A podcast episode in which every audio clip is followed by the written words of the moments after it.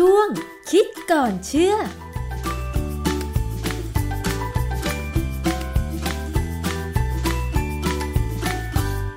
บกันในช่วงคิดก่อนเชื่อกับดรแก้วกังสดานนภัยนักพิษวิทยากับดิฉันชนาทิพไพรพงศ์นะคะ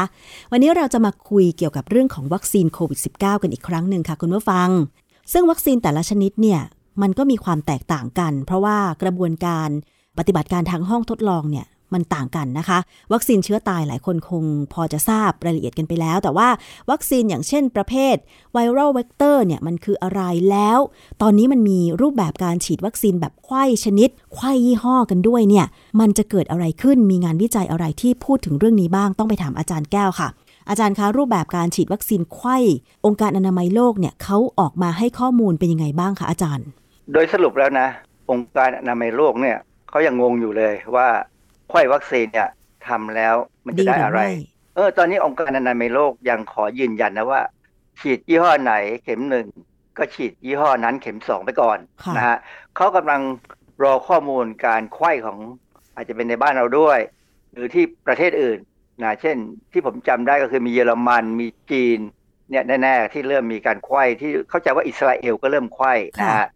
จีนเนี่ยเขาผลิตซิโนแวคและซิโนฟาร์มใช่ไหม เขาฉีด 2 ยี่ห้อนี้ไข้กัน หรือว่าเขานำเข้า ยี่ห้ออื่นที่เป็น mRNA หรือ viral vector ด้วยคะอาจารย์ จีนนี่เป็นประเทศใหญ่มากนะ เทคโนโลยีสูงมาก เพราะฉะนั้นเขาไม่ต้องนำเข้าหรอก mRNA เขาก็ทำเองเขายี่ห้ออะไรคะอาจารย์แต่ว่ายังไม่ได้ขาย วัคซีนทุกรูปแบบในจีนทำหมดแหละค่ะ ทุกประเทศเนี่ยทำหมดแหละนะครับพวกประเทศใหญ่ๆแต่ทำทุกๆแบบเลย เพียงแต่ว่าอันไหนที่ทดลองแล้วเข้าเขาหน่อย ก็ เอามาใช้ ที่อเมริกาเนี่ยบางยี่ห้อเนี่ยทำไปได้พักหนึ่งก็เลิกก็บอกว่าไม่คุ้มที่จะทำไม่คุ้มที่จะเสี่ยงอะไรเงี้ยนะไอ้เรื่องการฉีดวัคซีนไข้เนี่ย ผมไปอ่านข่าวออนไลน์ของหนังสือพิมพ์บางกอกโพสต์นะฮะวันที่ 14 กรกฎาคม 2021 นี่แหละ มีบทความหนึ่งชื่อ Vaccine Policy Switch Leaves Health Service Confused ความหมายคือว่านโยบายการเปลี่ยนสูตรวัคซีน ทำให้เจ้าหน้าที่ด้านสาธารณสุขเนี่ยสับสน จนทำให้สุดท้ายเนี่ยนะมีการหยุดฉีดวัคซีนในหลายโรงพยาบาลเราจะเห็นข่าวทั้งหนังสือพิมพ์ไทยฝรั่งเนี่ยเหมือนกันเลยว่า บางแห่งเนี่ยต้องหยุดฉีดวัคซีนเลยเพราะว่าเขางงแล้วว่าเอ๊ะตกลงจะให้ฉีดยังไงแน่อย่างที่บอกแล้วว่าองค์การอนามัยโลกไม่แนะนำให้ประชาชนจัดการเองในการเปลี่ยนวัคซีนเข็มที่สองคือเราเราทราบเนี่ยวัคซีนโควิด -19 เนี่ยส่วนใหญ่จะเป็นต้องฉีดสองเข็มนะองค์การอนามัยโลกบอกเลยว่าประชาชนอย่าจัดการเองนะ ให้หมอจัดการนะให้หน่วยงานรัฐจัดการ คือว่าถ้าหน่วยงานรัฐเชื่อว่าไข้แล้วดี ก็ก็เชื่อไปแล้วกันนะฮะแต่ยังของไทยเนี่ยในการฉีดวัคซีนเขาก็ทำตามที่สบคประกาศออกมาไม่ใช่หรอคะอาจารย์ ผมไม่ค่อยแน่ใจนะ เพราะว่าพอมี แพทย์บางคนเนี่ยออกมาพูด ก็บอกว่าไข้อันนั้นไข้อันนี้ คือตอนนี้ผมเองตามไม่ทันแล้วนะงงพอสมควรว่าตกลงเขาไข้อะไรกันยังไง ผมเคยไปอ่านบทความที่คณะบดีคณะแพทย์คณะหนึ่ง ได้ให้สัมภาษณ์กับหนังสือพิมพ์ ท่านก็พูดถึงเรื่องการไข้ว่ามีอะไรบ้าง การที่องค์การอนามัยโลกเนี่ยที่เขาบอกว่าเขาจะรอเนี่ยคือเขาจะรอข้อมูลที่ชัดเจนของการฉีดวัคซีนซึ่งข้อมูลที่ชัดเจนเนี่ยมันมีความหมายมันมันมีความหมายว่า เวลาเราทดลองฉีดวัคซีนเนี่ยเราไข้กันอย่างหนึ่งกับไม่ไข้เนี่ยแล้วเราดูซิว่ามันต่างกันไหมเนี่ยต้องมีความแตกต่างกันอย่างชัดเจนที่มีนัยสำคัญทางสถิติ ซึ่งสถิติเนี่ยเราจะต้องมีความมั่นใจที่ร้อยละ95 ขึ้นไปค่ะถ้าเราไปอ่านงานวิจัยเนี่ยไม่ว่าจะเป็นภาษาไทยหรือภาษาอังกฤษเนี่ยนะเขาจะเขียนว่า p มากกว่าหรือน้อยกว่า 0.05 ความหมายคือว่า สมมติมีงานวิจัยที่มีการทดลองของสองกลุ่มทดลอง อาจจะเป็นกลุ่มควบคุมหรือกลุ่มที่ได้รับการทดลองเนี่ยนะผลออกมาเนี่ยพอมันมีตัวเลขที่ต่างกัน ตัวเลขที่ต่างกันเนี่ยเราต้องเชื่อได้ว่ามันต่างกันจริง ๆ ด้วยความมั่นใจว่าทำการทดลองที่ไหนก็ตามเนี่ยในกลุ่มตัวอย่างเนี่ยร้อยเปอร์เซ็นเนี่ยจะมีความผิดพลาดได้ไม่เกินห้าเปอร์เซ็นต์ซึ่งอันนี้ต้องมีการวางแผนวิจัยที่ดีประเด็นประเด็นปัญหาหนึ่งที่ผมกำลังพิ จารณาอยู่นะคือว่าเวลาเราพูดถึงวัคซีนไข้ไม่ว่าในประเทศไหนก็ตามเนี่ย เราไม่เห็นรายละเอียดของการวางแผนการศึกษา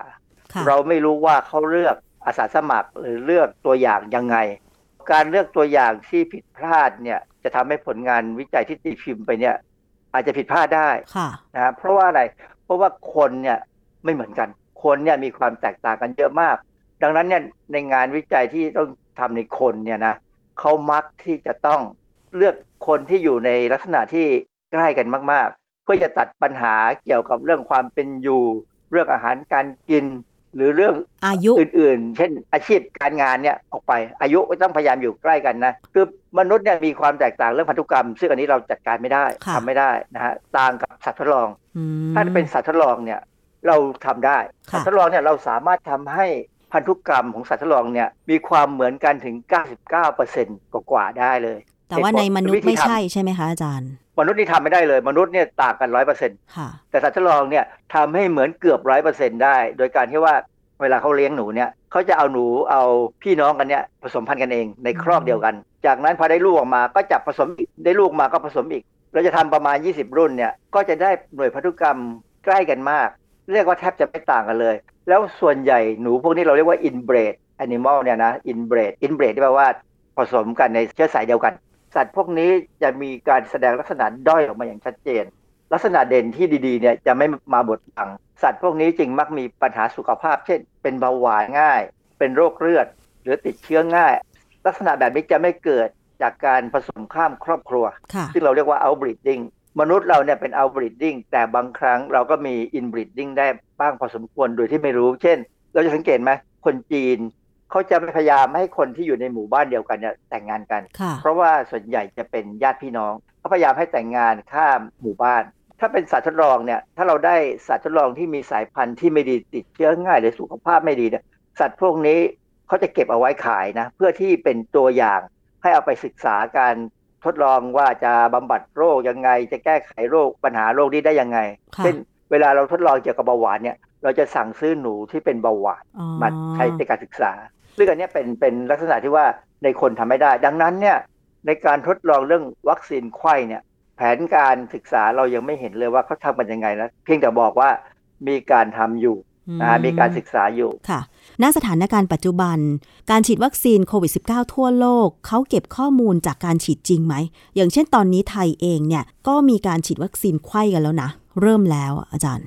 ผมรับรองเลยว่าเราเก็บข้อมูลทุกทุกประเทศเนี่ยเก็บข้อมูลหมด อย่าลืมนะว่า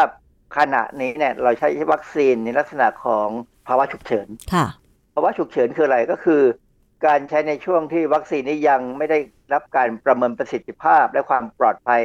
แบบเต็มที่ยังอยู่เหมือนกับว่าเอามาทดลองใช้ก่อน แล้วก็ใช้แล้วเนี่ยก็จะเก็บข้อมูลไปเรื่อยๆ วัคซีนส่วนใหญ่เนี่ยนะ ใช้เวลาประมาณ4-5ปีกว่าจะได้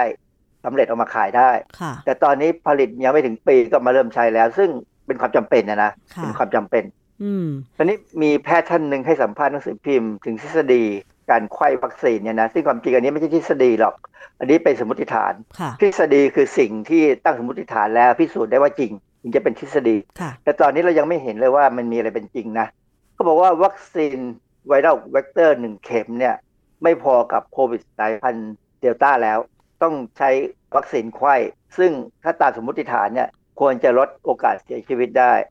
การฉีด viral vector สองเข็มเนี่ยนะที่เรามีใช้อยู่เนี่ยนะ ห่างกัน 10ถึง12 สัปดาห์เนี่ย แล้วรอให้ภูมิคุ้มกันขึ้นมา อันนี้ได้พอสมควรป้องกันไอเชื้ออันตรายอันตรายได้เกือบหมด แต่ว่าถ้าเรามีวัคซีน viral vector ไม่พอเนี่ยเราจะทำยังไงเขาถึงมีการไขว้กัน ค่ะ วัคซีนแบบ viral vector เขาผลิตยังไงคะอาจารย์ ในกรณีของวัคซีนที่จะใช้ต่อสู้กับโควิด -19 เนี่ย พอเป็นกรณีของ viral vector เนี่ย เราใช้อะดีโนไวรัส ซึ่งพันธุกรรมของมันเนี่ย เราตัดแต่ง ด้วยพันธุกรรมของซาโควี2เฉพาะส่วนที่จะสร้างสไปค์โปรตีนหรือโปรตีนหนามเนี่ยเข้าไปค่ะดังนั้นเนี่ยเจ้าอะดีโนไวรัสตัวเนี้ยก็จะมีพันธุกรรมที่จะสร้างโปรตีนหนามของซาโควี2อืมแต่เป็นไวรัสที่ถูกตัดอีกนิดนึงเขาตัดหรือเขาทำให้ยีนส่วนสำคัญส่วนหนึ่งหายไปเหมือนกัน ก็คือยีนส่วนที่ว่าเวลาไวรัสเนี่ยเข้าไปในเซลล์ของมนุษย์แล้ว เขาจะพยายามสร้างองค์ประกอบทั้งหมด จากนั้นจะมียีนสำคัญที่จะสร้างโปรตีนขึ้นมา เพื่อรวบรวมองค์ประกอบทั้งหมดมาเป็นไวรัส ยีนตัวนี้เนี่ยใน viral vector วัคซีนเนี่ยเขาตัดทิ้งไปทำให้มันจบทำทำให้มันไม่ทำงานอ๋อเพราะฉะนั้นอะดีโนไวรัสที่เอาพันธุกรรมที่สร้างโปรตีนหนามเข้าไปเนี่ยจะสร้างได้แต่โปรตีนหนาม แต่มันจะรวมตัวกันเป็นไวรัสใหม่ไม่ได้ค่ะมันไม่สามารถเจริญหรือแพร่พันธุ์ในนั้นได้อืมมันสร้างแต่โปรตีนหนาม ซึ่งเราจะเอาโปรตีนหนามเนี่ยเออ มันจะไปอยู่ที่ผนังเซลล์ ซึ่งจะเป็นการแสดงตัวให้เซลล์เม็ดเลือดขาวที่ทำหน้าที่ในการจะมาดูเนี่ยว่าเกิดความผิดปกตินะ ให้รีบสร้างแอนติบอดีให้ให้รีบสร้าง T cell อะไรมาจัดการค่ะนะฮะเพราะฉะนั้น viral vector เนี่ยก็จริงๆแล้วเนี่ยก็ทำงานคล้ายกับ mRNA เหมือนกันเพียงแต่ว่าเขามีขั้นตอนที่มากกว่าอ๋อแต่ว่า mRNA เนี่ยเป็นไวเป็นวัคซีนที่ลัดขั้นตอนเยอะมาก อาจารย์แบบนี้ viral vector นี่จะมีความปลอดภัยกว่าไหมอาจารย์ ความปลอดภัยหรือไม่ปลอดภัยนี่ตอนนี้เรามีปัญหาทั้งคู่นะอือฮึไม่ว่าจะเป็นแบบไหนก็ตามทุกยี่ห้อ ทุกชนิดเนี่ยมีปัญหาเอง แต่ปัญหาเนี่ยความที่เขาบอกว่ามันเกิดหนึ่งในแสนหนึ่งในล้านเนี่ยนะก็เกิดเฉพาะกับคนที่เดิมเนี่ยปัญหาไม่เห็น แต่พอเจอวัคซีนเข้าไป วัคซีนเนี่ยไปทำให้ระบบการทำงานในเลือดของเราเนี่ย มันเปลี่ยนไปได้บ้างพอสมควรนะเพค่ะราะมันต้องไปสร้างโปรตีนแบบใหม่ต้องมีการสร้างนู่นสร้างนี่ ต้องมีสารที่เราเรียกว่าไซโตไคน์ซึ่งเป็นสารที่จะกระตุ้นการเปลี่ยนแปลงของระบบภูมิคุ้มกันเนี่ยพวกเนี้ยทำให้บางคนทนไม่ไหวก็มีปัญหาระบบเลือดอาจจะเกิดเอ่อเลือดคลอตเลือดเอ่อเลือดเป็นดิ่มเลือด บางคนมีปัญหาเลือดออกในสมองบางคนมีปัญหากล้ามเนื้อหัวใจตาย ซึ่งอันนี้แต่ละยี่ห้อมีไม่เหมือนกัน เพค่ะราะฉะนั้นมันยังยังอยู่ในระบระดับที่เราเรียกว่า การทดลองไงเป็นค่ะเรียกว่าฝรั่งใช้คำว่า EUA Emergency Use Authorization ในเมื่อวัคซีนทุกยี่ห้อ ทุกชนิดตอนนี้ ไม่ว่าจะเป็นเชื้อตาย mRNA หรือว่า viral vector มันก็ล้วนแล้วแต่นำมาใช้แบบฉุกเฉิน แล้วการฉีดไขว้เองก็ยังไม่มีผลที่ชัดเจนออกมา เรื่องของ ความสามารถในการป้องกันโควิด -19 เอง ข้อมูลก็ยังไม่ชัดอีก เพราะว่าบางคนฉีด 2 เข็มแล้วก็ยังติดเชื้อโควิด -19 อยู่ดี แล้วโดยเฉพาะมีการกลายพันธุ์ของโควิด -19 นะคะ จากดั้งเดิมอู่ฮั่นมาเป็นอัลฟาสายพันธุ์อังกฤษ มาเป็นเดลต้าสายพันธุ์อินเดีย แล้วตอนนี้มีสายพันธุ์จากญี่ปุ่นก็คือมิวด้วย แรมด้าจากแอฟริกาใต้ด้วยอย่างเงี้ยค่ะอาจารย์ ภูมิคุ้มกันของเราเนี่ยมันจะสร้างแล้วก็มันจะ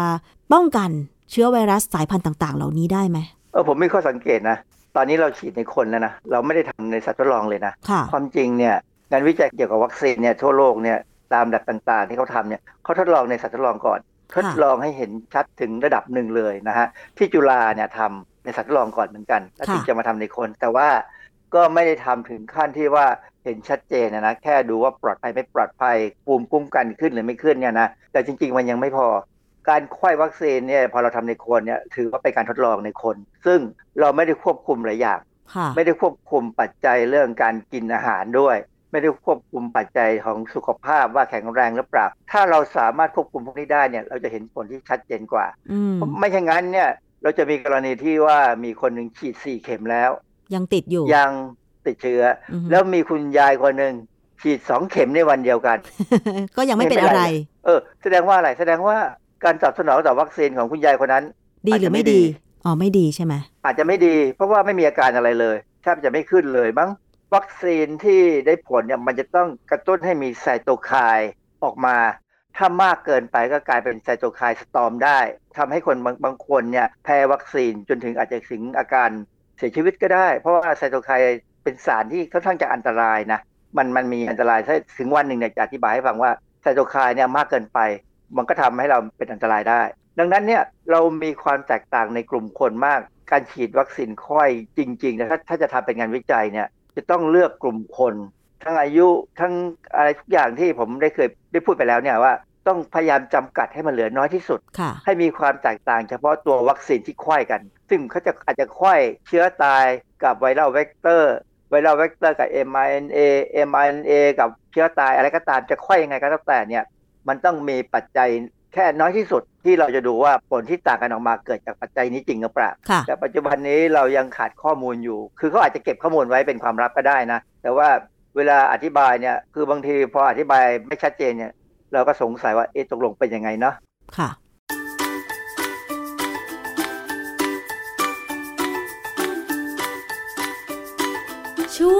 คิดก่อนเชื่อ